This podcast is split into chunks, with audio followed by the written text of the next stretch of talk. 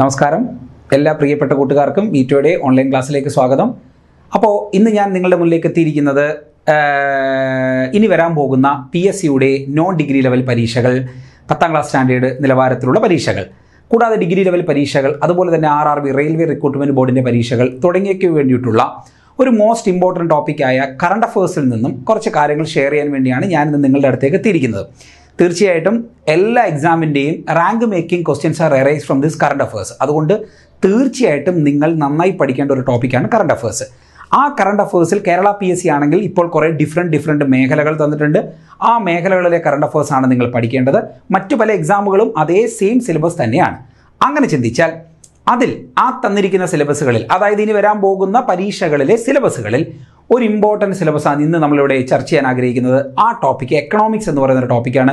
എന്ന് വെച്ചാൽ സാമ്പത്തിക മേഖല. പ്രിയപ്പെട്ട കൂട്ടുകാരെ, അപ്പോൾ ഇത്രയും ടോപ്പിക്കുകളിൽ നിന്നും സാമ്പത്തിക മേഖല എന്ന് പറയുന്ന ടോപ്പിക്ക് ഇന്ന് ഷെയർ ചെയ്യാൻ വേണ്ടി ഞാൻ ആഗ്രഹിക്കുന്നതിൻ്റെ റീസൺ എന്തെന്ന് വെച്ചാൽ, എപ്പോഴും നിലവിലത്തെ സാഹചര്യത്തിൽ, അതായത് രണ്ടായിരത്തി ഇരുപത് ഫെബ്രുവരിക്ക് ശേഷം ഇന്ത്യ എന്ന മഹാരാജ്യത്തും ഈ ലോകത്തും ഒരു വലിയ മാറ്റമുണ്ടായി. കാര്യങ്ങളൊക്കെ നിങ്ങൾക്കറിയാം. അപ്പോൾ തീർച്ചയായിട്ടും ആ മാറ്റത്തിന് ശേഷം ഈ ലോകത്തിലെ എല്ലാ വലിയ സാമ്പത്തിക ശക്തികളും തകർന്നു. ഒരു സിമ്പിൾ എക്സാമ്പിൾ പറഞ്ഞാൽ അമേരിക്ക, മറ്റൊരു സിമ്പിൾ എക്സാമ്പിൾ പറഞ്ഞാൽ ബ്രിട്ടൻ. അപ്പോൾ അത്തരത്തിലുള്ള വലിയ ഇന്ത്യയും ഒരു പരിധിവരെ ഈ വിഷയങ്ങളൊക്കെ ബാധിച്ചിട്ടുണ്ട്. അപ്പോൾ തീർച്ചയായിട്ടും സാമ്പത്തിക രംഗത്ത് വലിയൊരു അസ്ഥിരാവസ്ഥ നിലനിൽക്കുന്നത് കൊണ്ട് ഈ ലോകത്തിലെ എല്ലാ ചോദ്യകർത്താക്കളും അല്ലെങ്കിൽ എല്ലാ വ്യക്തികളും സാമ്പത്തിക അവസ്ഥയ്ക്ക് എന്ത് സംഭവിച്ചു, സാമ്പത്തിക സ്ഥിതി എങ്ങനെയാണ്, എത്തരത്തിലൊരു ചിന്തയുള്ള ഉണ്ടായിക്കഴിഞ്ഞാൽ ഇനി വരാൻ പോകുന്ന നിയറസ്റ്റ് പരീക്ഷയ്ക്ക് തീർച്ചയായിട്ടും എക്കണോമിക്സ് ഒരു മോസ്റ്റ് ഇമ്പോർട്ടൻറ്റ് ടോപ്പിക്കായി മാറും. അത് മുന്നിൽ കണ്ടുകൊണ്ടാണ് എക്കണോമിക്സിലെ മോസ്റ്റ് ഇമ്പോർട്ടൻ്റ് ആയ ചോദ്യങ്ങൾ മാത്രം ഷെയർ ചെയ്യാൻ ഞാൻ നിങ്ങളുടെ അടുത്ത് എത്തിയിരിക്കുന്നത്.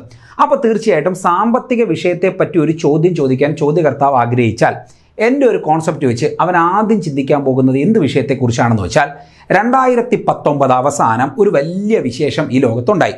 എല്ലാ കൊല്ലവും ഈ വിശേഷം വരും. എല്ലാ കൊല്ലവും നമ്മളെല്ലാവരും പഠിക്കും.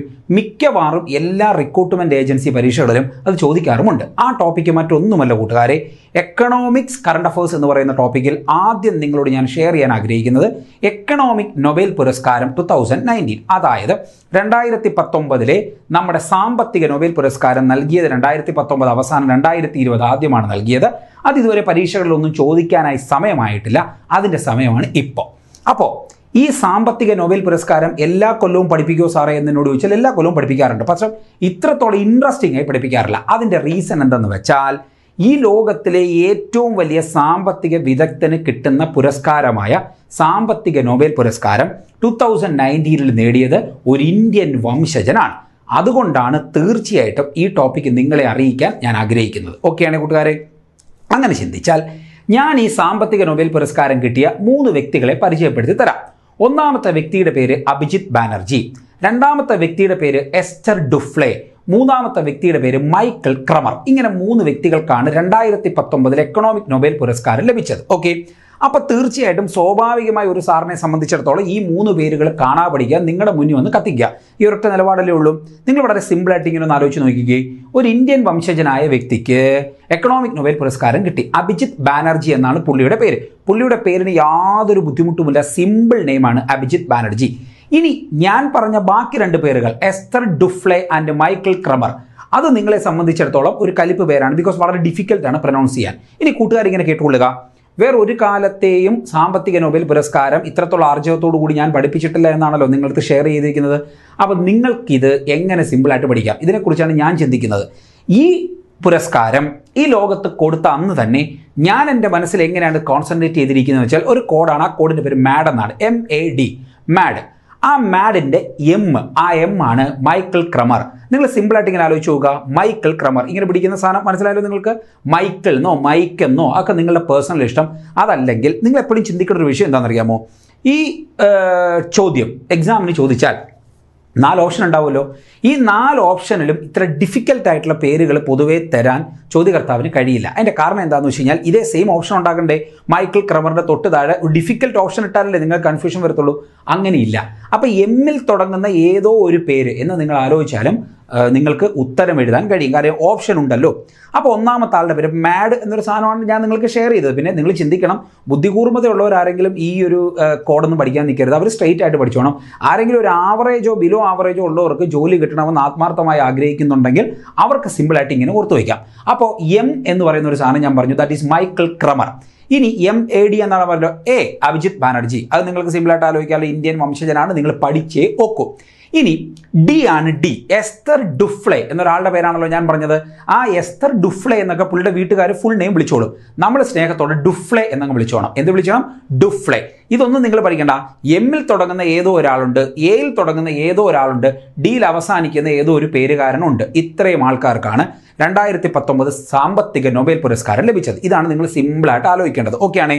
ഇനി ഈ അഭിജിത് ബാനർജി എന്ന് പറയുന്ന ഒരു പടുകൂറ്റൻ വ്യക്തിയെ ഞാൻ നിങ്ങൾക്ക് ഷെയർ ചെയ്തു ആണേ. ഇദ്ദേഹത്തെ കട്ടായം ചോദിക്കുമെന്നൊരു ചിന്ത എൻ്റെ മനസ്സിൽ വന്ന റീസൺ എന്താണെന്നൊരു കൂട്ടുകാരെ, ഈ ഇന്ത്യയിലെ നിങ്ങൾക്ക് പരിചയമുള്ള എല്ലാ സാമ്പത്തിക വിദഗ്ധരുമായി ഇദ്ദേഹത്തിന് കൂട്ടുണ്ട്.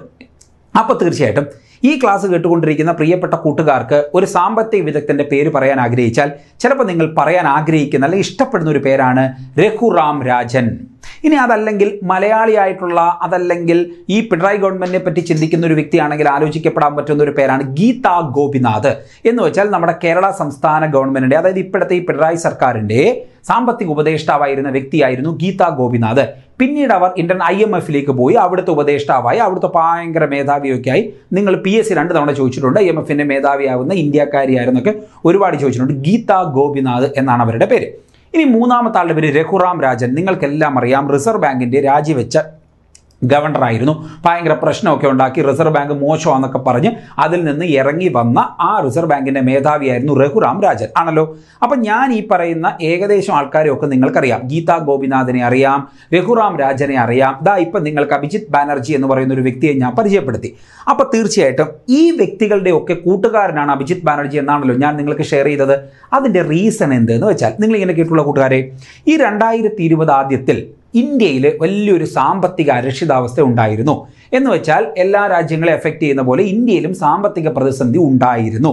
അങ്ങനെ സാമ്പത്തിക പ്രതിസന്ധി ഉണ്ടായതിനെ തുടർന്നാണ് ഈ രഘുറാം രാജനും ഊർജിത് പട്ടേലും ഒക്കെ ഭയങ്കര പ്രശ്നങ്ങളൊക്കെ ഉണ്ടാക്കി ഇറങ്ങി വരികയൊക്കെ ചെയ്ത്. നിങ്ങൾക്ക് കഥകളൊക്കെ അറിയാം. അങ്ങനെ ചിന്തിച്ചാൽ അത്തരത്തിൽ ഒരു സാമ്പത്തിക പ്രതിസന്ധി ഇന്ത്യയിൽ ഉണ്ടായിരുന്ന സമയത്ത് ഇന്ത്യയിലും ലോകത്തും ഏറ്റവും പോപ്പുലറായ ഒരു ബുക്ക് ഈ മൂന്ന് പേര്, മൂന്നല്ല നാല് പേര് ചേർന്ന് പുറത്തിറക്കി.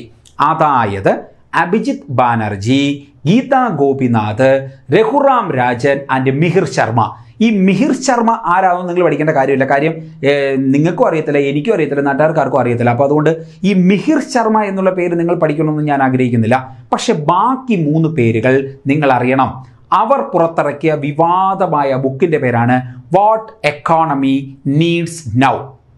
ഇതാണ് ആ ബുക്കിൻ്റെ പേര്. അപ്പോൾ തീർച്ചയായിട്ടും ഇത് കേൾക്കുന്ന ഒരു നോൺ ഡിഗ്രി ലെവൽ പരീക്ഷ എഴുതാൻ പോകുന്ന വ്യക്തി, പത്താം ക്ലാസ് പരീക്ഷാ നിലവാരത്തിലുള്ള പരീക്ഷ എഴുതാൻ പോകുന്ന വ്യക്തിയെ സംബന്ധിച്ചിടത്തോളം ഇതൊക്കെ ഞങ്ങൾക്ക് ചോദിക്കോ സാറേ എന്നൊരു ചിന്തയുണ്ടല്ലോ. നിങ്ങൾ എപ്പോഴും മനസ്സിലാക്കണം, വാട്ട് എക്കോണമി നീഡ്സ് നൗ എന്ന് ഇംഗ്ലീഷിൽ എഴുതിയല്ല പി എസ് സി ഇത്തരത്തിലുള്ള പരീക്ഷകൾ ചോദിക്കുന്നത്. പി എസ് സി അതങ്ങ് മലയാളത്തിൽ എഴുതും, what economy needs now is a book written by എന്ന് പറഞ്ഞ് എൻ്റെ പ്രിയപ്പെട്ട കൂട്ടുകാരോട് ചോദിക്കുമ്പോൾ ഓപ്ഷൻ എയിൽ ചിരിച്ചുകൊണ്ട് അമർത്യാസൻ ഉണ്ടാവും. നമുക്ക് അന്നും ഇന്നും അറിയാവുന്ന ഒരേ ഒരു സാമ്പത്തിക വിദഗ്ധനാണ് അമർത്യാസൻ. നിങ്ങൾക്കറിയാലോ, പി എസ് സിയുടെ ഒരു കുറ്റിയാണ്. തീർച്ചയായിട്ടും ഓപ്ഷൻ എയിൽ മൂപ്പരുണ്ടാവും. മിക്കവാറും ആൾക്കാർക്ക് ആ പുള്ളി ആയിരിക്കും കേട്ടോ എന്ന് പറഞ്ഞ് പുള്ളി എഴുതും.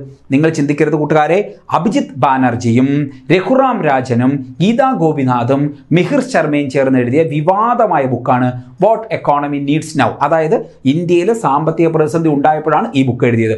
അങ്ങനെ ഈ ബുക്ക് ഇന്ത്യയിൽ ഭയങ്കര വിവാദമായി. എപ്പോഴും നിങ്ങൾ ചിന്തിച്ചോണം, വിവാദമായോ ബുക്ക് പി എസ് സി ചോദിക്കും. അതുകൊണ്ട് ഞാൻ നിങ്ങളോട് തുടക്കത്തിലേ പറഞ്ഞു, റാങ്ക് മേക്കിംഗ് ക്വസ്റ്റ്യൻസ് പറയാൻ വേണ്ടി മാത്രമാണ് ഞാൻ നിങ്ങളുടെ മുന്നിലെത്തിയിരിക്കുന്നത്. എല്ലാവരും പഠിക്കുന്നത് പഠിക്കുക എന്നുള്ളതല്ല നിങ്ങളുടെ ലക്ഷ്യം. ഇങ്ങനെ ഇമ്പോർട്ടൻ്റ് ആയ ചില ചോദ്യങ്ങൾ, പൊടിക്കൈകൾ നിങ്ങൾ അറിഞ്ഞിരിക്കണം. അതാണ് what economy needs now is a book written by this four persons. One is Mihir ഷൻ Mihir Sharma, the second one Raghuram Rajan, മൂന്ന് Gita Gopinath and the fourth one is one Abhijit Banerjee. English okay. അപ്പോൾ പ്രിയപ്പെട്ട കൂട്ടുകാർക്കൊക്കെ മനസ്സിലായല്ലോ. അപ്പോൾ ആ വിശേഷം അവിടെ കഴിഞ്ഞു. ഇനി ഈ അഭിജിത് ബാനർജി നിസ്സാരക്കാരനാണ്, നിങ്ങൾക്ക് മനസ്സിലായല്ലോ. അദ്ദേഹം ഭയങ്കര സാമ്പത്തിക വിദഗ്ധനായത്. അതുകൊണ്ടാണല്ലോ മൂപ്പർക്ക് നൊബേൽ സമ്മാനം കിട്ടിയത്. അതായത് Abdul Latif Jameel poverty action lab, ഇതാണ് ഇദ്ദേഹത്തിൻ്റെ സംഘടന. എന്ന് വെച്ചാൽ Abdul Latif Jameel poverty action lab. ഇതാണ് ഇദ്ദേഹത്തിൻ്റെ സംഘടന. എന്ന് വെച്ചാൽ ഈ ലോകത്ത് എങ്ങനെ ദാരിദ്ര്യം തുടച്ചു നീക്കാം എന്നുള്ളതിനെ പറ്റി ഭയങ്കരമായി പഠനം നടത്തുന്ന വ്യക്തിയാണ് അഭിജിത്ത് ബാനർജി. അതുകൊണ്ടാണ് അദ്ദേഹത്തിൻ്റെ സംഘടനയുടെ പേരിങ്ങനെയാണ്, Abdul Latif Jameel poverty action lab. Okay ആണ്. ഇങ്ങനെ അബ്ദുൾ അല്ലെങ്കിൽ അബ്ദുള്ള എന്ന് പറഞ്ഞത് ഏകദേശം നിങ്ങൾക്കൊക്കെ മനസ്സിലായിട്ടുണ്ടാവും. ഇതാണ് Abdul Latif Jameel poverty action lab. ഇതാണ് ഇദ്ദേഹത്തിൻ്റെ സംഘടനയുടെ പേര്. എപ്പോഴും നിങ്ങൾ ചിന്തിച്ചോണം, അതിപ്രശസ്തനായ ഒരു വ്യക്തി ഉണ്ടോ, പി എസ് സി കട്ടായമായുള്ള സംഘടന ഏതെന്ന് ചോദിക്കും. അതുകൊണ്ട് എൻ്റെ പ്രിയപ്പെട്ട കൂട്ടുകാർ അബ്ദുള്ള എന്നെങ്കിലും പഠിച്ചു വെച്ചേക്കണം. അങ്ങനെ ഏതോ ഒരു ലാബാണ് ഇദ്ദേഹത്തിൻ്റെ സംഘടന എന്നെങ്കിലും നിങ്ങൾ ജസ്റ്റ് പഠിച്ചു വെച്ചിരിക്കണം, അഭിജിത്ത് ബാനർജിയുടെ സംഘടന. ഓക്കെയാണ് കൂട്ടുകാരെ. ഇനി അടുത്തതായിട്ട് ഈ അഭിജിത്ത് ബാനർജി വളരെ ഇമ്പോർട്ടൻ്റ് ആയ ഒരു വ്യക്തിയാണെന്നും അദ്ദേഹം ഭയങ്കര ബുക്കുകളൊക്കെ എഴുതുന്നതും ഞാൻ നിങ്ങൾക്ക് ഷെയർ ചെയ്തു. ഓക്കെയാണ്. ഇനി അടുത്തതായിട്ട് ഞാൻ എൻ്റെ പ്രിയപ്പെട്ട കൂട്ടുകാരോട് പറയാൻ ആഗ്രഹിക്കുന്നത്, ഈ അഭിജിത്ത് ബാനർജിയെ പറ്റി ചിന്തിച്ചാൽ അദ്ദേഹം ഭയങ്കര വലിയൊരു സാമ്പത്തിക വിദഗ്ധനാണ്. ഇന്ത്യൻ വംശജനാണല്ലോ. അദ്ദേഹം ഒരു ഭയങ്കര ഒരു ബുക്ക് എഴുതിയിട്ടുണ്ട്, അതായത് good economy for hard times. എന്ന് വെച്ചാൽ ഈ ലോകത്ത് good economy for hard times, മോശകാലത്തെ നല്ല എക്കോണമി. അപ്പോൾ തീർച്ചയായിട്ടും നിങ്ങൾക്ക് ഒരു സംശയം, സാർ ഇപ്പോൾ ഒന്ന് രണ്ട് ബുക്കുകൾ പറഞ്ഞല്ലോ, ഇതൊക്കെ കൂടെ ഞങ്ങൾ പഠിക്കേണ്ട കാര്യമുണ്ടോ എന്നൊരു ചിന്ത തീർച്ചയായിട്ടും നിങ്ങളുടെ മനസ്സിലുണ്ടാവും. ഞാൻ ഇന്ന് ഈ സാഹചര്യത്തിൽ മാത്രമേ ഈ ബുക്ക് പഠിപ്പിക്കത്തുള്ളൂ. കാരണം ഈ ലോകം മുഴുവൻ പതറി നിൽക്കുകയാണ്. ഇത് പുറത്തറിയുന്നില്ലെന്നേ ഉള്ളൂ. നമ്മളെല്ലാവരും മനസ്സിലാക്കേണ്ടത് ഈ ലോകം മുഴുവൻ പതറി നിൽക്കുകയാണ് സാമ്പത്തിക രംഗത്ത്. അവിടെ ഇപ്പോൾ നിലവിൽ വളരെയധികം ചർച്ച ചെയ്യപ്പെടുന്ന ഒരു ബുക്കാണ് good economy for hard times. Is a book written by Abhijit Banerjee. കാര്യം ഇപ്പം ഈ ലോകം മുഴുവൻ ഈ ബുക്ക് എടുത്ത് പത്ത് തവണ വായിക്കുക. കാര്യം എന്താ, എങ്ങനെയും സാമ്പത്തിക സ്ഥിതി മെച്ചപ്പെടുത്തണം മെച്ചപ്പെടുത്തണം എന്നുള്ള ചിന്ത ലോകത്തിലെ എല്ലാ നേതാക്കൾക്കും ഉള്ളതുകൊണ്ട് അഭിജിത്ത് ബാനർജി എന്ന് പറയുന്ന വ്യക്തി എഴുതിയ good economy for hard times ലോകത്തിപ്പോൾ ഏറ്റവും വിറ്റഴിക്കുന്ന ബുക്കാണ്. അപ്പോൾ തീർച്ചയായിട്ടും അഭിജിത്ത് ബാനർജിയെക്കുറിച്ചുള്ളൊരു വലിയ ചർച്ചയാണ് ഞാൻ നിങ്ങളുടെ മുന്നിലേക്ക് ഷെയർ ചെയ്തത്. അപ്പോൾ തീർച്ചയായിട്ടും രണ്ടായിരത്തി പത്തൊമ്പത് ഈ എക്കണോമിക് നൊബേൽ പുരസ്കാരം കിട്ടിയ വ്യക്തികളെയൊക്കെ നിങ്ങൾക്ക് മനസ്സിലായി, ഏത് രീതിയിൽ അത് പഠിക്കണമെന്ന് ഞാൻ നിങ്ങൾക്ക് ഷെയർ ചെയ്തു. അപ്പോൾ ആ വിശേഷം അവിടെ അവസാനിച്ചു. ഇനി അഭിജിത്ത് ബാനർജിക്ക് എക്കണോമിക്സിനൊക്കെ ശേഷം അടുത്തായിട്ട് ഞാൻ നിങ്ങൾക്ക് ഷെയർ ചെയ്യാൻ പോകുന്ന ഒരു വലിയ വിശേഷം എന്തെന്ന് വെച്ചാൽ, അടുത്തിടെ ബ്രിട്ടൻ യൂറോപ്യൻ യൂണിയനിൽ നിന്നും പുറത്തായതായി പൂർണ്ണമായും പ്രഖ്യാപിച്ചു. എന്ന് വെച്ചാൽ ബ്രെക്സിറ്റ് നടപ്പായി. തീർച്ചയായിട്ടും ഇത് കേൾക്കുന്ന ഒരു വ്യക്തിയെ സംബന്ധിച്ചിടത്തോളം, സാറേ കുറേ നാളായിട്ട് ഈ ബ്രെക്സിറ്റ് ബ്രെക്സിറ്റ് എന്ന് കേൾക്കണല്ലോ സാറേ. ഉണ്ട്. അവസാനം ഇപ്പോഴാണ് ബ്രിട്ടനെ ചവിട്ടി പുറത്താക്കിയത് യൂറോപ്യൻ യൂണിയനിൽ നിന്ന്. അതായത് കൂട്ടുകാരെ, രണ്ടായിരത്തി ഇരുപത് ഫെബ്രുവരി ഒന്നിനാണ് ഇത് ഔദ്യോഗികമായി നിലവിൽ വന്നത്. എന്ന് വെച്ചാൽ ഇപ്പോൾ. അപ്പോൾ തീർച്ചയായിട്ടും കുറേ നാളുകൾക്ക് മുന്നേ കേട്ടുകൊണ്ടിരിക്കുന്ന ഒരു വിശേഷം ഇപ്പോഴാണ് യാഥാർത്ഥ്യമായത്. ബ്രിട്ടൻ ഇപ്പോൾ പുറത്താവും, ഇപ്പോൾ പുറത്താവും, യൂറോപ്യൻ യൂണിയനിൽ നിന്ന് ഞങ്ങൾ ഇപ്പോൾ ഇറങ്ങാൻ പോവാ ഇറങ്ങാൻ പോവാന്ന് കേൾക്കാൻ തുടങ്ങിയിട്ട് കുറേ കാലമായി. ഇപ്പോഴാണ് അത് കൺഫേം ആയത്, ടു തൗസൻഡ് ട്വൻറ്റി ഫെബ്രുവരി ഒന്ന്. അതുകൊണ്ടാണ് ഇന്ന് ഈ ഫ്ലോറിൽ നിന്നുകൊണ്ട് ഇത് നിങ്ങൾക്ക് ഷെയർ ചെയ്തത്. ഓക്കെയാണ് കൂട്ടുകാരെ. അപ്പോൾ ഈ ബ്രിട്ടൻ യൂറോപ്യൻ യൂണിയനിൽ നിന്നും പുറത്തായ ബ്രെക്സിറ്റ് നിലവിൽ വന്നത് എന്ന് ഇതായിരിക്കും മിക്കവാറും പി എസ് ചോദിക്കാൻ പോകുന്ന ചോദ്യം. അതല്ലെങ്കിൽ ചോദിക്കാൻ പോകുന്ന ചോദ്യം, ബ്രിട്ടന്റെ പ്രധാനമന്ത്രിയായ ബോറിസ് ജോൺസൺ, അതിന്റെ കാരണം എന്താ വെച്ചാൽ വളരെ ബോറനായിട്ടുള്ള ഒരു പ്രധാനമന്ത്രിയാണ് ഈ ബ്രിട്ടീഷ് പ്രധാനമന്ത്രി. അദ്ദേഹത്തിന് കൊറോണ ബാധിച്ചു, അദ്ദേഹം വളരെയധികം ബുദ്ധിമുട്ടി കിടന്നു, മരിക്കാറായി, വീണ്ടും മരിച്ചില്ല, ഇങ്ങനെയൊക്കെ കഥകളൊക്കെ നിങ്ങൾ കേട്ടിട്ടുണ്ടാവും. അപ്പോൾ ആ ബ്രിട്ടൻ യൂറോപ്യൻ യൂണിയനിൽ നിന്നും പുറത്തായി. ഓക്കെ. ആ വിശേഷം എക്കണോമിക്സ് എന്ന് പറയുന്ന ടോപ്പിക്കിൽ എന്തിന് ഷെയർ ചെയ്യുന്നു വെച്ചാൽ, നിങ്ങൾ ഇങ്ങനെ കേട്ടുള്ള കൂട്ടുകാരെ, ഈ ബ്രിട്ടന് ലോകത്തിലെ ഏറ്റവും വലിയ സാമ്പത്തിക തകർച്ചയാണ് ഇപ്പോൾ ഉണ്ടായിക്കൊണ്ടിരിക്കുന്നത്. കാരണം ഈ ലോകത്തിലെ റിച്ചസ്റ്റ് സംഘടനകളുടെ കൂട്ടായ്മയാണ് യൂറോപ്യൻ യൂണിയൻ. അപ്പോൾ ആ യൂറോപ്യൻ യൂണിയനിൽ നിന്നും ബ്രിട്ടൻ നിന്നിരുന്നെങ്കിൽ വലിയ ഉയർച്ച ഉണ്ടായേനെ. ഇതിപ്പോൾ ബ്രിട്ടൻ പുറത്തിറങ്ങി. അപ്പോൾ തീർച്ചയായിട്ടും ബ്രിട്ടനെ സംബന്ധിച്ചിടത്തോളം ഇത് ഭയങ്കര വിഷയമുള്ളൊരു കാര്യമാണ്.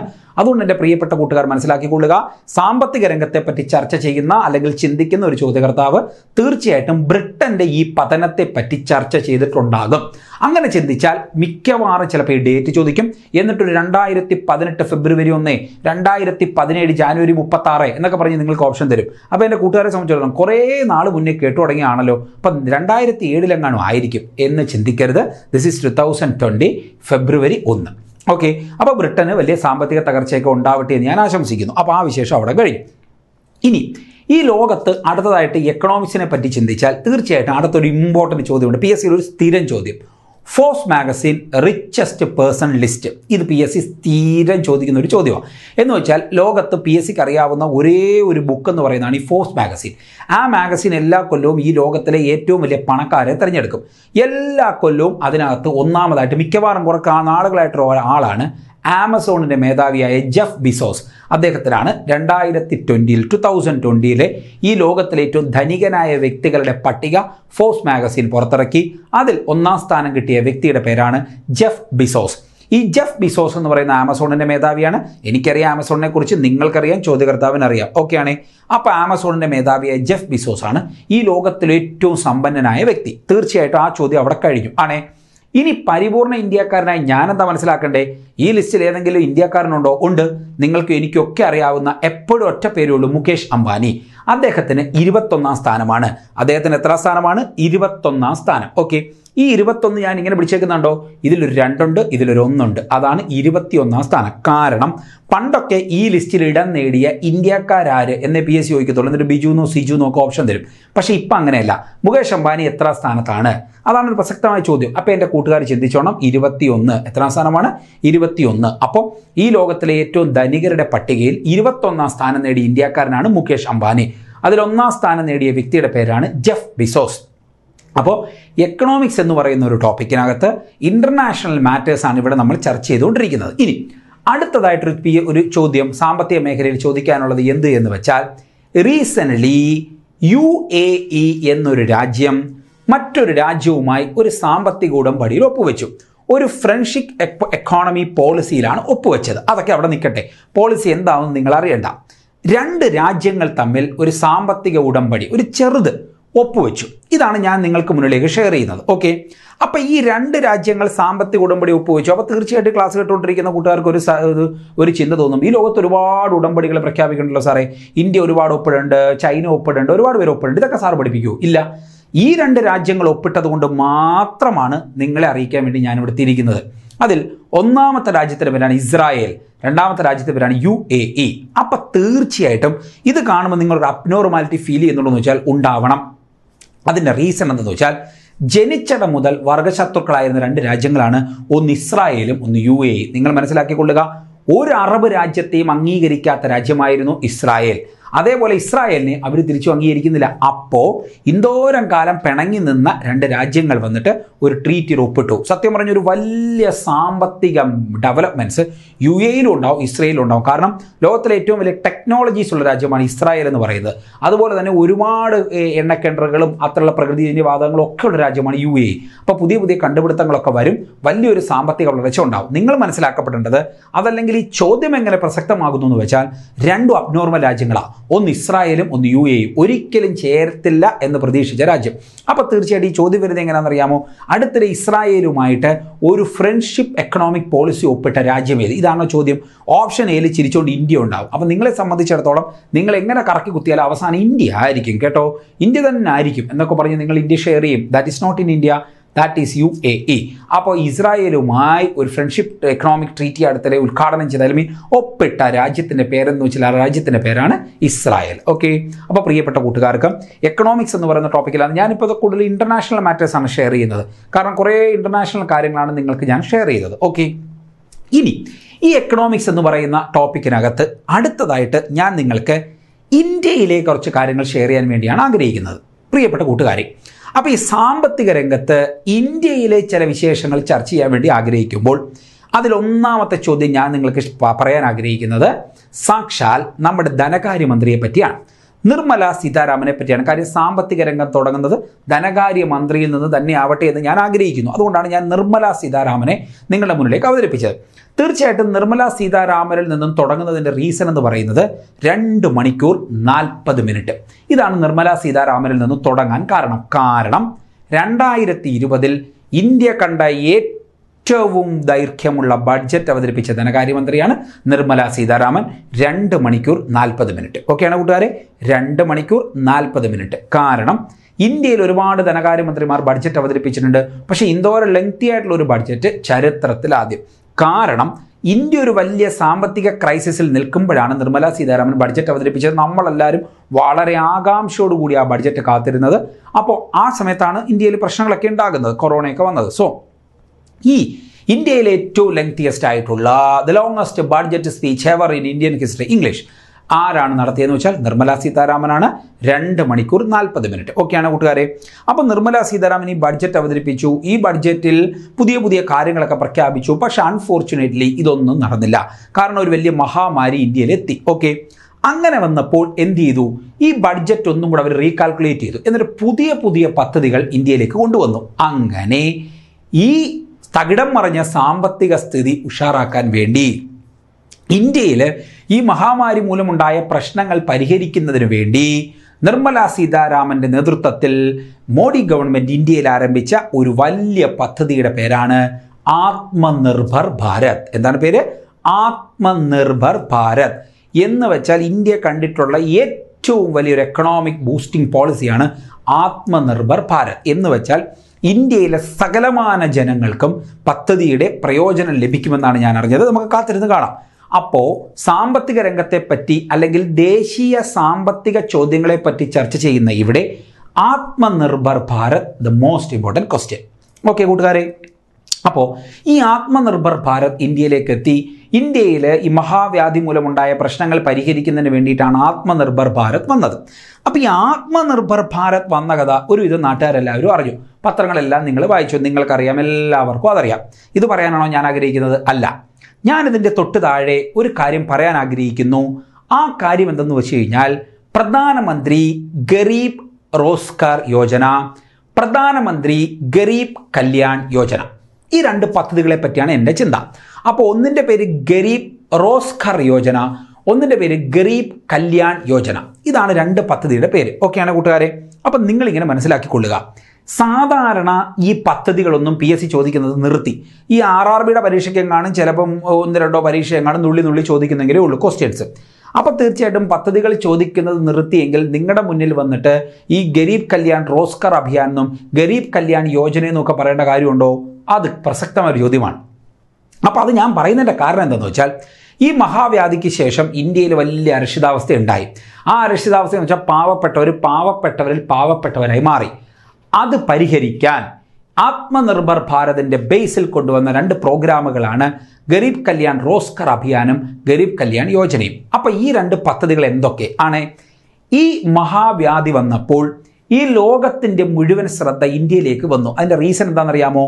പതിനായിരക്കണക്കിന് കുടിയേറ്റ തൊഴിലാളികൾ ഇന്ത്യയിലെ ഹൈവേകളിലൂടെ നടന്ന് അവരുടെ ഗ്രാമങ്ങളിലേക്ക് പോകുന്നു. ഒന്നോ രണ്ടോ കിലോമീറ്റർ ആണോ, ഏകദേശം അറുന്നൂറ് എഴുന്നൂറ് എണ്ണൂറ് കിലോമീറ്റർ നടന്നു. അങ്ങനെ ഇവരിങ്ങനെ അസംബിൾ ചെയ്ത് പോകുന്ന ഒരു കാഴ്ച ഈ ലോകത്തെ മുഴുവൻ ഞെട്ടിച്ചു. ലോകത്തിലെ വികസിച്ചുകൊണ്ടിരിക്കുന്ന രാജ്യമാണല്ലോ ഇന്ത്യ. ഇവിടെ ഇപ്പോൾ ഇത്തരത്തിലുള്ള പാവപ്പെട്ടവരുണ്ടോ എന്നുള്ള ചിന്ത എല്ലാവരിലും ഉണ്ടായി. അങ്ങനെ വന്നപ്പോൾ ഈ പാവപ്പെട്ട കുടിയേറ്റക്കാർക്ക് വേണ്ടി ആരംഭിച്ച രണ്ട് പദ്ധതികളാണ് ഒന്നിൻ്റെ പേര് ഗരീബ് കല്യാൺ റോസ്ഗാർ അഭിയാനും ഗരീബ് കല്യാൺ യോജനയും. അപ്പോൾ തീർച്ചയായിട്ടും ഈ കുടിയേറ്റക്കാരുടെ വിഷയം ഇന്ത്യ മുഴുവൻ ചർച്ച ചെയ്തല്ലോ, ഇന്ത്യയിലെ എല്ലാ ജനങ്ങളും ഇത് കണ്ടല്ലോ. അപ്പോൾ തീർച്ചയായിട്ടും ചോദ്യകർത്താവും കണ്ടിട്ടുണ്ടാകുമല്ലോ. അങ്ങനെ ചിന്തിച്ചാൽ എല്ലാവരും പഠിച്ച ആത്മനിർഭർ ഭാരതിൻ്റെ മുകളിൽ കയറി നിന്ന് പുള്ളി ഈ ചോദ്യം ചോദിച്ചാൽ നിങ്ങൾ തളരരുത്. അപ്പോൾ എൻ്റെ പ്രിയപ്പെട്ട കൂട്ടുകാരെ, അറിയണം ഈ രണ്ട് പദ്ധതികൾ എന്തൊക്കെ. ഗരീബ് കല്യാൺ റോസ്ഗാർ അഭിയാനും ഗരീബ് കല്യാൺ യോജന എന്ന് വെച്ചാൽ വേറൊന്നുമില്ല. റോസ്ഗാർ അഭിയാൻ എന്ന് വെച്ചാൽ ഈ കുടിയേറ്റ തൊഴിലാളികൾക്ക് ജോലി കൊടുക്കുക. ഗരീബ് കല്യാൺ യോജന എന്ന് വെച്ചാൽ ഈ കുടിയേറ്റക്കാർക്ക് ഭക്ഷണം കൊടുക്കുക. ഇത്രേ ഉള്ളൂ കഥ. ഏറ്റവും അധികം ഭക്ഷണം കഴിക്കുന്ന കല്യാണത്തിലാണല്ലോ, അതുകൊണ്ടാണ് ഗരീബ് കല്യാൺ യോജന. മറ്റേത് റോസ്ഗാർ അഭിയാൻ. റോസ്ഗാർ അഭിയാൻ എന്ന് വെച്ചാൽ ജോലി കൊടുക്കുക. കുടിയേറ്റ തൊഴിലാളികൾ എന്തെങ്കിലും സ്കിൽഡ് വർക്കേഴ്സ് ഉണ്ടെങ്കിലോ അല്ലെങ്കിൽ ഏത് ആ പാവപ്പെട്ടനുണ്ടല്ലോ അവന് ജോലി കൊടുക്കുക. കാരണം ജോലി ഉണ്ടെങ്കിലല്ലേ പൈസ ഉള്ളൂ. ഇതാണ് ഈ രണ്ട് പദ്ധതികൾ, ഗരീബ് കല്യാൺ റോസ്ഗാർ അഭിയാനും ഗരീബ് കല്യാൺ യോജനയും. അപ്പോൾ കല്യാൺ യോജന എന്നുള്ളത് നിങ്ങൾക്ക് തീർച്ചയായിട്ടും മനസ്സിലായിട്ടുണ്ടാകും. കാര്യം അത് നിങ്ങൾക്ക് താല്പര്യമുള്ള വിഷയമായത് നിങ്ങൾ മറക്കത്തില്ല. ഓക്കെ കൂട്ടുകാരെ, അപ്പോൾ ആത്മനിർഭർ ഭാരതിൻ്റെ ബേസിൽ കുറേയേറെ കാര്യങ്ങളാണ് ഞാൻ നിങ്ങൾക്ക് ഷെയർ ചെയ്തുകൊണ്ടിരിക്കുന്നത്. അപ്പോൾ കേന്ദ്ര ഗവൺമെൻറ്റിൻ്റെ എക്കണോമിക് പോളിസിയെ പറ്റിയും അതല്ലെങ്കിൽ കേന്ദ്ര ഗവൺമെൻറ് അടുത്ത് നടപ്പാക്കിയ വിഷയങ്ങളെ പറ്റിയാണ് ചർച്ച. ഇനി അങ്ങനെ കേന്ദ്രത്തിൽ കാര്യങ്ങളൊക്കെ ഇങ്ങനെ മുന്നോട്ട് പോയിക്കൊണ്ടിരിക്കുമ്പോൾ മഹാരാഷ്ട്രയിൽ ഒരു തുറമുഖം ഉദ്ഘാടനം ചെയ്തു. വർധാൻ പോർട്ട് എന്നാണ് ആ പോർട്ടിൻ്റെ പേര്. നിങ്ങൾ വർധാൻ പോർട്ടെന്നോ അതല്ലെങ്കിൽ വരൻ പോർട്ടെന്നോ ഒക്കെ നിങ്ങൾക്ക് വായിക്കാം. ആ തുറമുഖം മഹാരാഷ്ട്രയിൽ ഉദ്ഘാടനം ചെയ്തു. ഓക്കെ കൂട്ടുകാരെ, അപ്പം ഇന്ത്യയിൽ അടുത്തിടെ മഹാരാഷ്ട്രയിൽ ഉദ്ഘാടനം ചെയ്ത തുറമുഖം ഏത്? പി എസ് സിയുടെ ചോദ്യമാണ്, അല്ലെങ്കിൽ യു പി എസ് സിയോ ആർ ആർ ബിയോ ചോദിക്കാൻ പറ്റുന്ന ചോദ്യമാണ്. അല്ലെങ്കിൽ വർധാൻ പോർട്ട് എവിടെ സ്ഥിതി ചെയ്യുന്നു എന്ന് വെച്ച് കഴിഞ്ഞാൽ അതിൻ്റെ ഉത്തരം മഹാരാഷ്ട്രയിലാണ്. ഓക്കെ, അപ്പം ഞാൻ നിങ്ങൾക്കൊരു വർധാൻ എന്ന് പറയുന്നൊരു തുറമുഖത്തെ പറ്റി പറഞ്ഞു. ഓക്കെ, അപ്പോൾ എക്കണോമിക്സിനെ പറ്റി ചർച്ച ചെയ്യുന്ന ഈ ക്ലാസ്സിൽ എന്തിനാണ് തുറമുഖത്തിൻ്റെ പേര് പറഞ്ഞത്? കൂട്ടുകാരെ, ഇന്ത്യയുടെ എക്കണോമിക്കൽ ക്യാപിറ്റലാണ് മഹാരാഷ്ട്ര, മുംബൈ. അപ്പോൾ ആ മഹാരാഷ്ട്രയിൽ ഒരു വലിയ തുറമുഖം, ബിഗ്ഗസ്റ്റ് പോർട്ട് ഉദ്ഘാടനം ചെയ്ത സ്ഥിതിക്ക് ഇന്ത്യയുടെ സാമ്പത്തിക രംഗത്ത് അതൊരു വലിയ കുതിച്ചുചാട്ടമാണ് എന്ന് കരുതിയാണ് ഈ തുറമുഖം ഉദ്ഘാടനം ചെയ്ത കഥ നിങ്ങളെ ഞാൻ അറിയിക്കുന്നത്. തീർച്ചയായിട്ടും നിങ്ങൾക്കറിയാലോ, ഒരു തുറമുഖം ഒരു സ്ഥലത്ത് വന്നാൽ അവിടെ നമ്മൾ വിചാരിക്കുന്നതിനേക്കാളും വികസനം ഉണ്ടാവും. വല്ലാർപ്പാടം തുറമുഖത്തെ കണ്ട് നിങ്ങൾ ആരും ചിരിക്കേണ്ട, വേറെ തുറമുഖങ്ങളെ പറ്റിയൊക്കെ നിങ്ങളൊന്ന് ചിന്തിച്ച് നോക്ക്, വലിയ വികസനം ഉണ്ടാവും അവിടെ. അപ്പോൾ ഇന്ത്യൻ സാമ്പത്തിക രംഗത്തൊരു വലിയ കുതിച്ചുചാട്ട ഉത് ഉതകുന്ന തുറമുഖമാണ് വധാൻ പോർട്ട്. ഈ വധാൻ പോർട്ട് എവിടെയാണെന്ന് വെച്ചാൽ മഹാരാഷ്ട്രയിലാണ്. എക്കണോമിക്സിനെ പറ്റി കറണ്ട് അഫയേഴ്സിൽ റാങ്ക് മേക്കിംഗ് ക്വസ്റ്റ്യൻസ് മാത്രം ചർച്ച ചെയ്യുന്ന ഇവിടെയാണ് ഞാൻ നിങ്ങളുടെ മുന്നിലേക്ക് വധാൻ പോർട്ടിനെ ഷെയർ ചെയ്തത്. ഈ വധാൻ പോർട്ട് എവിടെയാണെന്ന് വെച്ചാൽ that is in Maharashtra. Okay, അപ്പോൾ പ്രിയപ്പെട്ട കൂട്ടുകാർക്ക് ആ വിഷയവും മനസ്സിലായി. ഇനി അടുത്ത economic current affairs in India അല്ലെങ്കിൽ ദേശീയ എക്കണോമിക് കറണ്ട് അഫയേഴ്സിൽ അടുത്തായിട്ട് ഞാൻ നിങ്ങൾക്ക് ഷെയർ ചെയ്യാൻ പോകുന്നത് ഒരു ഇടനാഴിയെ പറ്റിയാണ്. That's a corridor. ആ കോറിഡോർ എവിടെയാണെന്ന് വെച്ചാൽ കർത്താർപൂർ ഇടനാഴിയാണ്. That is four point seven kilometres നീളമുള്ള ഇന്ത്യയിലെ ഒരു ഇടനാഴി. വേണമെങ്കിൽ ഇതിനെ നമുക്ക് പച്ച മലയാളത്തിൽ സാമ്പത്തിക ഇടനാഴി എന്ന് വേണമെങ്കിൽ വിളിക്കാം. കാരണം ലക്ഷക്കണക്കിന് രൂപയുടെ സാമ്പത്തിക വികസനം അല്ലെങ്കിൽ സാമ്പത്തിക മെച്ചമാണ് ഈ രണ്ട് രാജ്യങ്ങൾക്കുണ്ടാകുന്നത്. അപ്പോൾ തീർച്ചയായിട്ടും എൻ്റെ പ്രിയപ്പെട്ട കൂട്ടുകാർക്ക്, രണ്ട് രാജ്യങ്ങളോ, താങ്കളുടെ ദേശീയ കറണ്ട് അഫയേഴ്സ് ആണല്ലോ, ദേശീയ എക്കണോമിക് കറണ്ട് അഫയേഴ്സ് ആണല്ലോ പറഞ്ഞുകൊണ്ടിരിക്കുന്നത്. അപ്പോൾ ഇവിടെ രണ്ട് രാജ്യങ്ങൾ വന്നതിൻ്റെ റീസൺ എന്താ? One is India, other one is on Pakistan. ഇന്ത്യയിൽ സാമ്പത്തിക വളർച്ച ഉണ്ടാവട്ടെ, പാകിസ്ഥാനിൽ വളർച്ച ഉണ്ടാവുന്നില്ലെന്ന് നമ്മുടെ വിഷയമല്ലല്ലോ.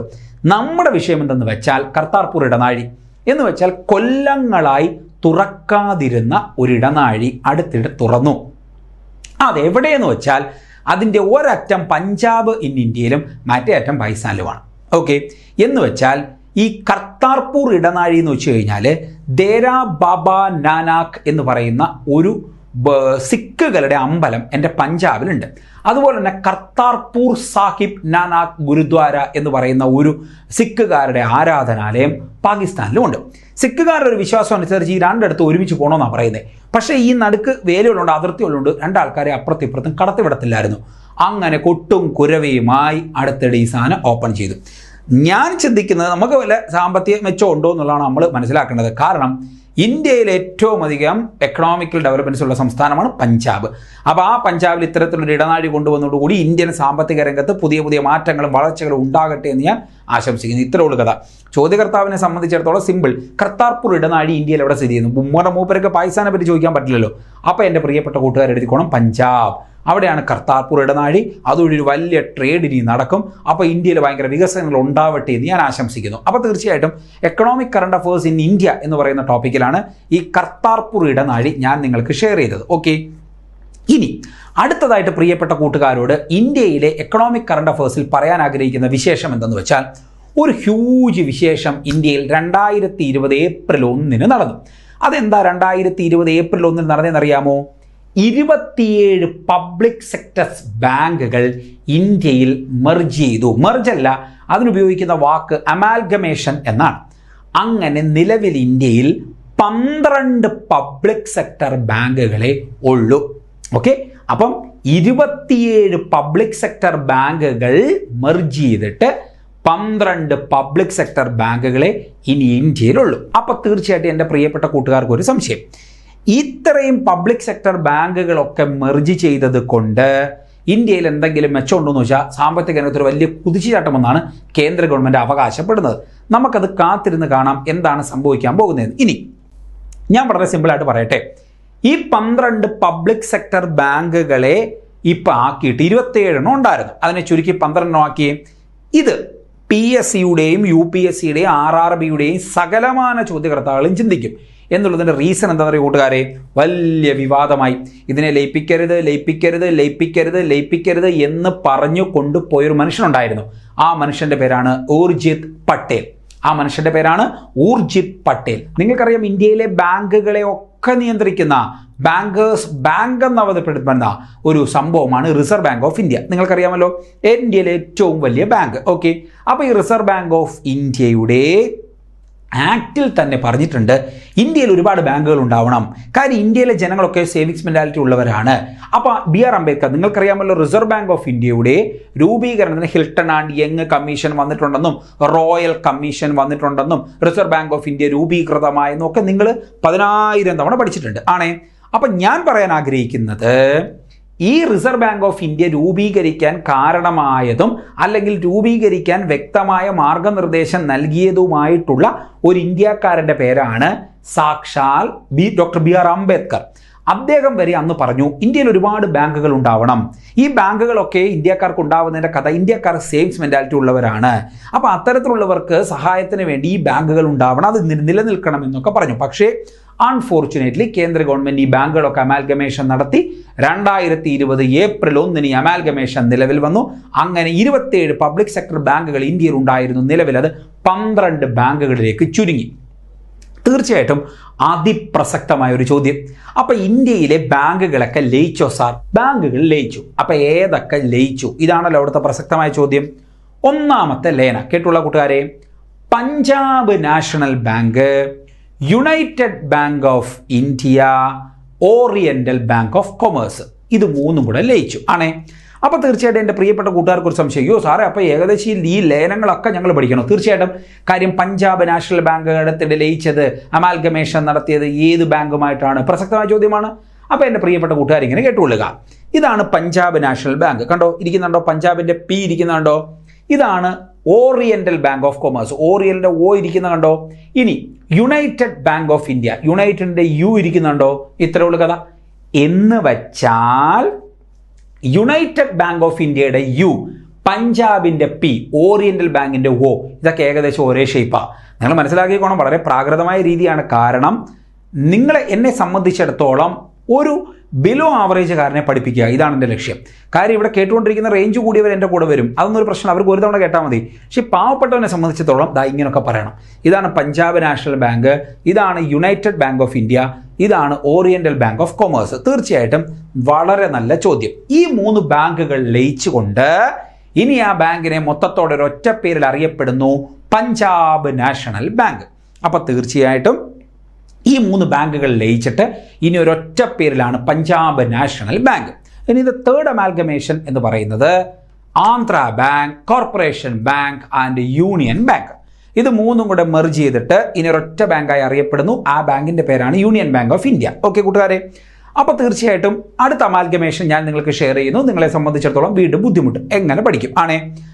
Andhra bank, union bank and corporation bank. അതായത് കൂട്ടുകാർ ഇങ്ങനെ കേട്ടുകൊള്ളുക, ഈ ആന്ധ്ര സംസ്ഥാനമാണ് ഇന്ത്യയിൽ ഏറ്റവും അധികം യൂണിറ്റിയുള്ള സംസ്ഥാനം, ഏറ്റവും അധികം കോർപ്പറേഷൻ സഹകരണമുള്ള സംസ്ഥാനം. നിങ്ങൾക്കറിയാമല്ലോ ഇന്ത്യയിൽ ഭാഷാടിസ്ഥാനത്തിൽ ആദ്യം രൂപം കൊണ്ട സംസ്ഥാനം മഹാരാഷ്ട്രയോ ഉത്തർപ്രദേശോ ഗുജറാത്തോ ആണോ? അല്ല, ആ സംസ്ഥാനം ആന്ധ്രയാണ്. അതിൻ്റെ കാരണം പണ്ടേ ഒരു ഭയങ്കര കോർപ്പറേഷനാണ്, അതേപോലെ തന്നെ പണ്ടേ അവർ ഭയങ്കര യൂണിറ്റിയാണ്. അതുകൊണ്ട് Andhra bank, corporation bank and union bank. Okay, ആ മൂന്നെണ്ണം കൂടെ മെർജ് ചെയ്തിട്ട് ഒരൊറ്റ ബാങ്കിനെ അറിയപ്പെടുന്നു, union bank of India. Andhra ബാങ്കിൻ്റെ ആസ്ഥാനം ഹൈദരാബാദാണ്, ഈ നമ്മുടെ യൂണിയൻ ബാങ്കിൻ്റെ ആസ്ഥാനം മുംബൈ ആണ്, കോർപ്പറേഷൻ ബാങ്കിൻ്റെ ആസ്ഥാനം ഉഡുപ്പിയാണ്, ഉഡുപ്പി. കോർപ്പറേഷൻ ബാങ്കിൻ്റെ ആസ്ഥാനം ഉഡുപ്പിയാണ്. അപ്പോൾ അതൊന്നും ചോദിക്കാൻ സാധ്യത ഉണ്ടോ എന്നോട് ചോദിച്ചു കഴിഞ്ഞാൽ, അതിൽ ഈ യൂണിയൻ ബാങ്കിൻ്റെ ആസ്ഥാനം നിങ്ങൾ ശ്രദ്ധിച്ചോണം, മുംബൈ ആണ്. ബാക്കി ആന്ധ്ര ബാങ്ക് നിങ്ങൾക്കറിയാമല്ലോ. പിന്നെ കോർപ്പറേഷൻ ബാങ്ക് ഒന്നും അത്ര പോപ്പുലർ അല്ല, നിങ്ങൾ പഠിക്കണമെന്ന് ഞാൻ നിങ്ങളെ നിർബന്ധിക്കത്തില്ല. അപ്പോൾ ആ അമാൽഗമേഷൻ അവിടെ കഴിഞ്ഞു. ഇനി നാലാമത്തെ അമാൽഗമേഷൻ ഷെയർ ചെയ്യാൻ പോകുന്നത് Allahabad bank and Indian bank. രണ്ടും കൂടെ മെർജ് ചെയ്തിരിക്കുന്നു, Allahabad bank and Indian bank. അപ്പോൾ തീർച്ചയായിട്ടും അടുത്ത ചോദ്യം, സാർ ഇതൊരു ഭയങ്കര മെർജിങ് ആണല്ലോ. തീർച്ചയായിട്ടും നിങ്ങൾക്കറിയാമല്ലോ ഇന്ത്യയിലെ തന്നെ ആദ്യ ബാങ്ക് അലഹബാദാണ്. അപ്പോൾ നിങ്ങൾ ഇതൊക്കെ ഒരു പതിനായിരം തവണ പഠിച്ചിട്ടുണ്ടല്ലോ. അപ്പോൾ ഇന്ത്യയിലെ ആദ്യ ബാങ്ക് അലഹബാദ്, അതുകൊണ്ട് രണ്ടും കൂടെ ജയിച്ചു ലയിച്ചു, Indian bank and Allahabad bank. ഇത് രണ്ടും കൂടെ മെർജ് ചെയ്തിട്ട് ഇനി മുതൽ ഇന്ത്യൻ ബാങ്ക് എന്നറിയപ്പെടും. പ്രസക്തമായ ചോദ്യമുണ്ട്, അലഹബാദ് ബാങ്കിൻ്റെ ആസ്ഥാനം എവിടെ? നിങ്ങൾ മനസ്സിലാക്കിക്കൊള്ളുക, അലഹബാദിൻ്റെ ബാങ്കിൻ്റെ ആസ്ഥാനം ഉത്തർപ്രദേശിൽ അലഹബാദിലല്ല, അതിൻ്റെ ആസ്ഥാനം എവിടെയെന്ന് വെച്ചാൽ കൊൽക്കട്ടയിലാണ്. പ്രസക്തമായ ഒരു ചോദ്യമല്ലേ. അപ്പോൾ അലഹബാദ് ബാങ്കിൻ്റെ ആസ്ഥാനം കൊൽക്കട്ടയിലാണ്, ഇന്ത്യൻ ബാങ്കിൻ്റെ ആസ്ഥാനം ചെന്നൈയാണ്. ഇന്ത്യൻ ബാങ്കിൻ്റെ ആസ്ഥാനം ചെന്നൈ, അതും ഒരു പൊളിച്ച ചോദ്യമാണ്, വെരി കെയർഫുൾ. ഇന്ത്യൻ ബാങ്കിൻ്റെ ആസ്ഥാനം എവിടെയെന്ന് വെച്ചാൽ അത് ചെന്നൈയിലാണ്. അപ്പോൾ തീർച്ചയായിട്ടും ഞാൻ പ്രിയപ്പെട്ട കൂട്ടുകാർക്ക് വേണ്ടി ഒരു റിസ്കി ടോപ്പിക്കാണ് ഷെയർ ചെയ്തത്, അമാൽഗമേഷൻ ഓഫ് ബാങ്ക്. ഒന്നും കൂടെ ഷെയർ ചെയ്യാം, പഞ്ചാബ് നാഷണൽ ബാങ്കിൻ്റെ പി ഇരിക്കുന്നുണ്ടോ, ഓറിയൻ്റൽ ബാങ്ക് ഓഫ് കൊമേഴ്സിൻ്റെ ഒ ഇരിക്കുന്ന കണ്ടോ, അതുപോലെ യുണൈറ്റഡ് ബാങ്ക് ഓഫ് ഇന്ത്യയുടെ യു ഇരിക്കുന്ന കണ്ടോ. ഇത് മൂന്നും നിങ്ങൾ അറിഞ്ഞിരിക്കണം. ഇനി മുതൽ ഇതിനെ കോമൺ ആയിട്ട് വിളിക്കുന്ന പേര് പഞ്ചാബ് നാഷണൽ ബാങ്ക്, ആസ്ഥാനം ന്യൂഡൽഹി. തൊട്ട് താഴെ സിൻഡിക്കേറ്റ് ബാങ്ക്, കാനറ ബാങ്ക്, നമ്മൾ അറിയാവുന്ന ഏ നമ്മുടെ കർണാടകയിലാണ് അതിൻ്റെ ആസ്ഥാനം. മൂന്നാമത് Andhra bank, corporation bank and union bank. ഭയങ്കര യൂണിറ്റിയാ, ഭയങ്കര കോർപ്പറേഷനാ ആന്ധ്ര ബാങ്ക്. ഇത് മൂന്നും കൂടെ എവിടാണെന്ന് ചോദിച്ചാൽ അതിൻ്റെ ഉത്തരം ഞാൻ നിങ്ങൾക്ക് പറഞ്ഞു. ഇനി മുതൽ ഇതിന് മൂന്നിനെയും വിളിക്കുന്ന പേര് യൂണിയൻ ബാങ്ക് ഓഫ് ഇന്ത്യയാണ്. യൂണിയൻ ബാങ്ക് ഓഫ് ഇന്ത്യയുടെ ആസ്ഥാനം എവിടെയെന്ന് വെച്ച് കഴിഞ്ഞാൽ മുംബൈയിലാണ്. അതെൻ്റെ പ്രിയപ്പെട്ട കൂട്ടുകാർ മനസ്സിലാക്കിക്കൊള്ളുക. നാലാമത്തെ amalgamation Indian bank and Allahabad bank. Indian ബാങ്കിൻ്റെ ആസ്ഥാനം എവിടെയെന്ന് വെച്ചാൽ ചെന്നൈയിലാണ്. അലഹബാദ് ബാങ്കിൻ്റെ ആസ്ഥാനം അലഹബാദ് അല്ല, അത് കൊൽക്കട്ടയിലാണ്. അപ്പോൾ ആ വിശേഷം നിങ്ങൾക്ക് ഷെയർ ചെയ്തല്ലോ. ഞാൻ ഇന്ത്യ കണ്ടിട്ടുള്ള ഏറ്റവും വലിയൊരു വിശേഷമായിരുന്നു അമാൽഗമേഷൻ ഓഫ് ബാങ്ക്സ്. ഇപ്പോൾ ഇരുപത്തിയേഴ് പബ്ലിക് സെക്ടർ ബാങ്കുകളുള്ളത് ഇപ്പോൾ പന്ത്രണ്ട് പബ്ലിക് സെക്ടർ ബാങ്കുകളിലേക്ക് മാറി. നിർമ്മല സീതാരാമൻ എടുത്ത ഒരു ധീരമായ ചുവടുവെപ്പ് എന്നൊക്കെയാണ് ദേശീയ മാധ്യമങ്ങൾ വിശേഷിപ്പിച്ചത്. നമുക്ക് കാത്തിരുന്ന് കാണാം അത് എത്രത്തോളം ബുദ്ധിമുട്ടും നല്ലതും ഒക്കെ ഉണ്ടാക്കുന്നു എന്നുള്ളത്. Let's see. ഇനി ഇതിൻ്റെ ചുവട് പിടിച്ചുകൊണ്ട് കേരളത്തിലും ഒരു ലയനം നടന്നു. എന്ന് വെച്ചാൽ സംസ്ഥാന സഹകരണ ബാങ്കും പതിമൂന്ന് ജില്ലാ ബാങ്കുകളും മെർജ് ചെയ്തുകൊണ്ട് ദ കേരള കോപ്പറേറ്റീവ് ബാങ്ക് രൂപീകൃതമായി. അല്ലെങ്കിൽ അതിൻ്റെ ഷോർട്ട് ഫോമാണ് കേരള ബാങ്ക്. എന്ന് വെച്ചാൽ കേരളത്തിലെ സഹകരണ ബാങ്കുകളെയൊക്കെ ലയിപ്പിച്ചുകൊണ്ട് ഒരു single bank, that is known as Kerala bank. അപ്പോൾ തീർച്ചയായിട്ടും അതൊരു അതിപ്രാധാന്യമുള്ള ചോദ്യമാണ്. പതിമൂന്ന് ജില്ലാ സഹകരണ ബാങ്കുകളെയും കേരള ബാങ്കിനെയും സംസ്ഥാന സഹകരണ ബാങ്കിനെയും കൂടെ മെർജ് ചെയ്തുകൊണ്ട് ഒരൊറ്റ ബാങ്കാണ്. അതിൻ്റെ പേരാണ് കേരള ബാങ്ക്. ആ കേരള കോപ്പറേറ്റീവ് ബാങ്കിൻ്റെ ആസ്ഥാനം തിരുവനന്തപുരത്താണ്. അതിൻ്റെ ആദ്യത്തെ സിഇഒ എന്നറിയപ്പെടുന്ന വ്യക്തിയുടെ പേര് പി എസ് രാജൻ എന്നാണ്. രാജനോ രായെന്നോ ഒക്കെ നിങ്ങൾക്ക് പഠിക്കാം, ഒരു സന്തോഷത്തോടുകൂടി പഠിക്കുക. അതിൻ്റെ ആസ്ഥാനം എവിടെയെന്ന് വെച്ച് കഴിഞ്ഞാൽ തിരുവനന്തപുരത്താണ്. സംസ്ഥാന സഹകരണ ബാങ്കും പതിമൂന്ന് ജില്ലാ ബാങ്കും കൂടെ ചേർന്നുകൊണ്ട് ദ കേരള കോഓപ്പറേറ്റീവ് ബാങ്ക് രൂപീകൃതമായി. രണ്ടായിരത്തി പത്തൊമ്പത് നവംബർ ഇരുപത്തെട്ടിനാണ് രൂപീകൃതമായത്. Very careful. രണ്ടായിരത്തി പത്തൊമ്പതിൻ്റെ ഒമ്പതിരിക്കുന്ന കണ്ടോ, നവംബർ ഇരുപത്തെട്ടിൻ്റെ എട്ടിരിക്കുന്ന കണ്ടോ. സപ്പോസ് ഞാൻ എഴുതുവാണെങ്കിൽ ഞാൻ ഇങ്ങനെ എഴുതത്തുള്ളൂ, കാര്യം എൻ്റെ മനസ്സിൽ രണ്ടായിരത്തി പത്തൊമ്പതിലാണെന്നറിയാം. അപ്പോൾ ഒമ്പതും ഇപ്പുറത്തൊരു എട്ടും ഉണ്ടെന്നൊക്കെ എനിക്കറിയാം. അപ്പോൾ ഓപ്ഷൻ കാണുമ്പോൾ ഏകദേശം എനിക്ക് ഗസ് ചെയ്യാൻ കഴിയും. രണ്ടായിരത്തി പത്തൊമ്പത് നവംബർ ഇരുപത്തെട്ടിനാണ് കേരള ബാങ്ക് രൂപീകൃതമായത്. അതിൻ്റെ സിഇഒ പി എസ് രാജനാണ്. അതേപോലെ തന്നെ അതിൻ്റെ ഇപ്പോഴത്തെ ആസ്ഥാനം എവിടെയെന്ന് വെച്ചാൽ അത് തിരുവനന്തപുരത്താണ്. അപ്പോൾ അമാൽഗമേഷൻ ഓഫ് ഇന്ത്യൻ ബാങ്ക്സ് പറഞ്ഞപ്പോഴാണ് സഹകരണ ബാങ്കിൻ്റെ അമാൽഗമേഷൻ ഞാൻ നിങ്ങൾക്ക് ഷെയർ ചെയ്തത്. അപ്പോൾ തീർച്ചയായിട്ടും എൻ്റെ പ്രിയപ്പെട്ട കൂട്ടുകാർക്ക് വേണ്ടി എക്കണോമിക്സ് എന്ന് പറയുന്ന ഒരു ഹ്യൂജ് ടോപ്പിക്ക് തുടക്കത്തിൽ ഞാനിങ്ങനെ ഷെയർ ചെയ്ത് വന്നു. അതിൽ ഞാൻ ഇൻ്റർനാഷണൽ മാറ്റേഴ്സാണ് ഷെയർ ചെയ്തത്. തീർച്ചയായിട്ടും എൻ്റെ പ്രിയപ്പെട്ട കൂട്ടുകാർക്ക് അഭിജിത്ത് ബാനർജി എന്ന് പറയുന്നൊരു വ്യക്തിയെ ഞാൻ പരിചയപ്പെടുത്തി. അഭിജിത്ത് ബാനർജി പൊളിയാണ്. അദ്ദേഹം വലിയ സാമ്പത്തിക വിദഗ്ധനാണ്. Good economy for hard times എന്നൊരു പ്രശസ്തമായ വിവാദമായ ബുക്ക് രഘുറാം രാജനുമായിട്ടും ഗീതാ ഗോപിനാഥുമായിട്ടും ഒക്കെ ചേർന്ന് എഴുതിയിട്ടുണ്ട്. അതേപോലെ തന്നെ ഈ അഭിജിത്ത് ബാനർജി സ്വന്തമായ ഒരു ബുക്ക് എഴുതി, good economy for hard times, മോശമായ സമയത്തെ നല്ല എക്കോണമി. ഒരുപാട് പേര് ഇപ്പോൾ വായിക്കുന്ന ബുക്കാണ്. അതേപോലെ തന്നെ മറ്റ് സാമ്പത്തിക വിദഗ്ധനാണ് ഉർജിത് പട്ടേൽ. അദ്ദേഹം ഇപ്പോൾ പുറത്തിറങ്ങി. അദ്ദേഹം ഒരു ബുക്ക് എഴുതി, over draft saving and Indian saves. Reserve bank of ഇന്ത്യയുടെ ഗവർണറായിരുന്നു. റിസർവ് ബാങ്ക് ഓഫ് ഇന്ത്യയുടെ ബി ആർ അംബേദ്കർ ഒക്കെ പറഞ്ഞ ഘടനയിൽ നിന്നും മാറി, ഹിൽട്ടൺ ആൻഡ് യങ് കമ്മീഷൻ പറഞ്ഞ ഘടനയിൽ നിന്നും ഒക്കെ മാറി പ്രവർത്തിച്ചത് കൊണ്ടാണ് ഉർജിത് പട്ടേൽ പുറത്തായത്. അങ്ങനെ അദ്ദേഹം പുറത്തിറങ്ങി. അദ്ദേഹം ഒരു ബുക്ക് എഴുതി. നിർമ്മല സീതാരാമൻ മോശക്കാരിയല്ല, കാരണം രണ്ട് മണിക്കൂർ നാൽപ്പത് മിനിറ്റ് ഒരു ബഡ്ജറ്റ് അവതരിപ്പിച്ചു. ആ ബഡ്ജറ്റ് കൊണ്ട് പ്രത്യേകിച്ച് പ്രയോജനം ഇന്ത്യക്കുണ്ടായെന്ന് വെച്ചാൽ ഇല്ല. കാര്യം മഹാ മാരി വന്നല്ലോ, അതുകൊണ്ട് പദ്ധതി ആരംഭിച്ചു, ആത്മനിർഭർ ഭാരത്. ഈ ആത്മനിർഭർ ഭാരതിൽ കുടിയേറ്റക്കാർക്ക് വല്ലതും ഉണ്ടോ? പിന്നെ അതാണ് ഗരീബ് കല്യാൺ, റോസ്കർ അഭിയാൻ, ഗരീബ് കല്യാൺ യോജന. റോസ്കർ എന്ന് വെച്ചാൽ തൊഴിൽ, ഗരീബ് കല്യാൺ യോജന എന്ന് വെച്ചാൽ ഭക്ഷണം. കുടിയേറ്റ തൊഴിലാളികൾക്ക് ഭക്ഷണം കൊടുക്കുക. ഭക്ഷണം ഒരു ബേസിക് നീഡാണല്ലോ കൂട്ടുകാരെ. വാർധാൻ പോർട്ട് എവിടെയാണെന്ന് വെച്ചാൽ മഹാരാഷ്ട്രയിലാണ്. മഹാരാഷ്ട്രയിൽ ഇനി മുതൽ ഭയങ്കര സാമ്പത്തിക വികസനം ഉണ്ടാവും, ബിക്കോസ് ഒരു നല്ല തുറമുഖം അവിടെ കൊണ്ടുവന്നു, വധാൻ പോർട്ട്.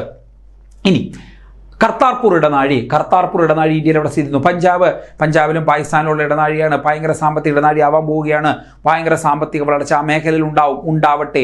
സിഖുകാരുടെ രണ്ട് ആരാധനാലയങ്ങളുണ്ട്, ദേരാ സാഹിബ് നാനാക് ഗുരുദ്വാര പഞ്ചാബിലാണ്, കർത്താർപൂർ സാഹിബ് ഗുരുദ്വാര അത് പാകിസ്ഥാനിലാണ്. ഈ രണ്ട് ഗുരുദ്വാരയിൽ ഇവർക്ക് സ്ഥിരം പോകണം. അങ്ങനെ അങ്ങോട്ടും ഇങ്ങോട്ടും ആൾക്കാർ പോകും. അപ്പോൾ സാമ്പത്തിക വികസനം ഉണ്ടാവും. കാത്തിരുന്ന് കാണാം. ലോകത്തിലെ ഏറ്റവും വലിയ പണക്കാരൻ ജെഫ് ബിസോസ്, ആമസോണിന്റെ മേധാവിയാണ്. ഇന്ത്യക്കാരനുണ്ടോ? ഉണ്ട്. ഇരുപത്തൊന്നാം സ്ഥാനം നേടിയ മുകേഷ് അംബാനി. ഇരുപത്തൊന്നാം സ്ഥാനം നേടിയ മുകേഷ് അംബാനി. ആന്ധ്രാക്കാരെല്ലാം ഭയങ്കര യൂണിറ്റിയാ, ഭയങ്കര കോർപ്പറേഷനാണ്. അതുകൊണ്ട് ആന്ധ്ര ബാങ്കും യൂണിയൻ ബാങ്കും കോർപ്പറേഷൻ ബാങ്കും മെർജ് ചെയ്തു. അത് ഞാൻ നിങ്ങൾക്ക് ഷെയർ ചെയ്തു. കോർപ്പറേഷൻ ബാങ്കിൻ്റെ ആസ്ഥാനം ഉഡുപ്പിയാണ്, കർണാടകയിലാണ്. നിങ്ങൾ ഷെയർ ചെയ്തു. യൂണിയൻ ബാങ്കിൻ്റെ ആസ്ഥാനം മുംബൈയിലാണ്. Very careful. ഇന്ത്യൻ ബാങ്കിൻ്റെ ആസ്ഥാനം എവിടെയാണ്? മുംബൈയിലാണോ? അല്ല, ഇന്ത്യൻ ബാങ്കിൻ്റെ ആസ്ഥാനം ചെന്നൈയിലാണ്. അതേപോലെ തന്നെ നിങ്ങൾക്ക് ഞാൻ ഷെയർ ചെയ്തു സിൻഡിക്കേറ്റ് ബാങ്ക്, അങ്ങനെ കാനറ ബാങ്ക് സിമ്പിൾ. അതേപോലെ ഞാൻ നിങ്ങൾക്ക് ആർ ചെയ്തു Punjab national bank, oriental bank of commerce and United bank of India. United bank of ഇന്ത്യയുടെ ആസ്ഥാനം എവിടെ ഞാൻ നിങ്ങൾക്ക് ഷെയർ ചെയ്തു? കൊൽക്കത്തയിലാണ്. യൂണിയൻ ബാങ്കിൻ്റെ ആസ്ഥാനം എവിടെയെന്ന് വെച്ചാൽ ഞാൻ നിങ്ങൾക്ക് ഷെയർ ചെയ്തു മുംബൈയിലാണ്. പഞ്ചാബ് നാഷണൽ ബാങ്കിൻ്റെ ആസ്ഥാനം എവിടെയെന്ന് വെച്ചാൽ ഷെയർ ചെയ്തു, that is in New Delhi. P S Rajan, ആരാ രാജൻ സാറ്? കേരള ബാങ്കിൻ്റെ ആദ്യ CEO, chief executive officer. Kerala bank എവിടെ നിലവിൽ വന്നു? തിരുവനന്തപുരത്ത്.